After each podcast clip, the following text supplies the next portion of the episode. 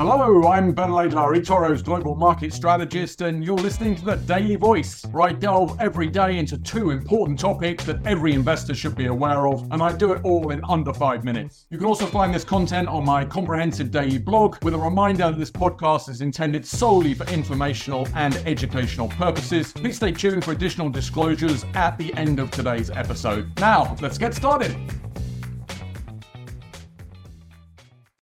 Hi, so welcome back to the Daily Voice. Our two topics today are firstly, crashing carbon prices in Europe, and secondly, ARM's massive AI driven rally.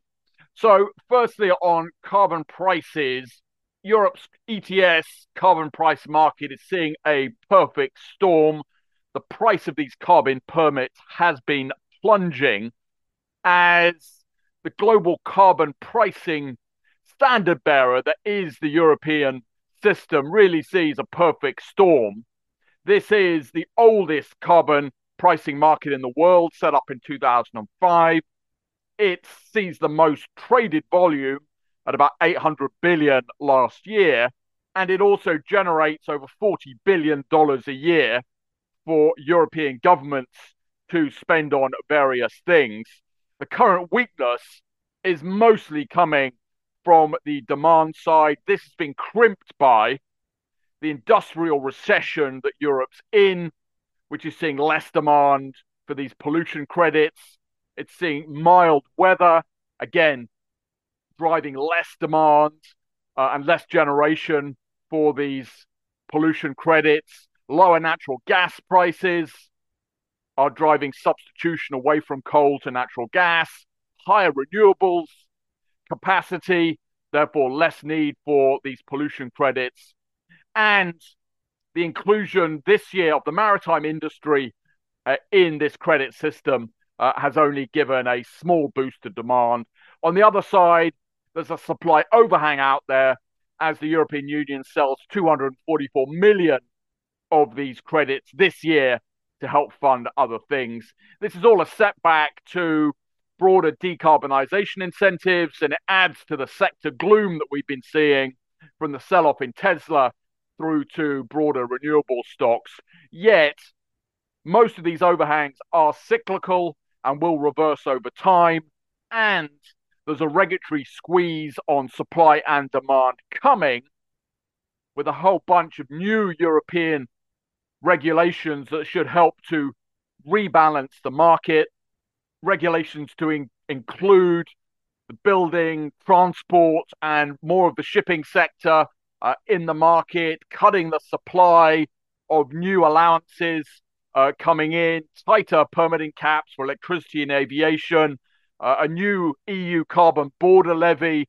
All of this over time should help rebalance the market, but it may not do so immediately. Our second topic is ARM's massive AI rally. So British semiconductor stock ARM has doubled in the past week after a positive earnings report where it laid out sales growth guidance of over of up to 20%, and the stock's now up 200% since its September IPO.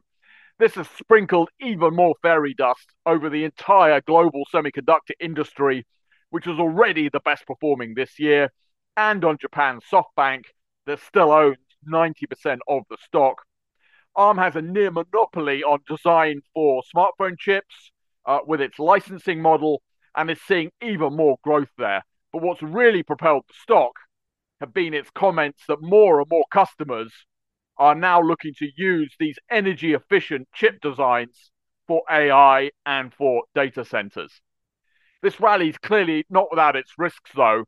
Um, we have overhang risk coming if SoftBank looks to book some of these huge gains when the IPO lockup ends on March the 12th. And ARM's valuation is now 80 times on a forward price earnings basis that dwarfs even that of Nvidia on 33 times.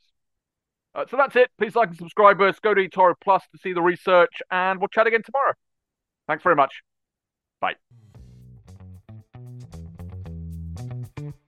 You've been listening to Digest and Invest by eToro. For more information, please visit us at eToro.com. This podcast is for information and education purposes only and should not be taken as investment advice, a personal recommendation, or an offer of or solicitation to buy or sell any financial instrument. This material has been prepared without taking into account any particular recipient's investment objectives or financial situation and has not been prepared in accordance with the legal and regulatory requirements to promote independent research. Past performance is not an indication of future results.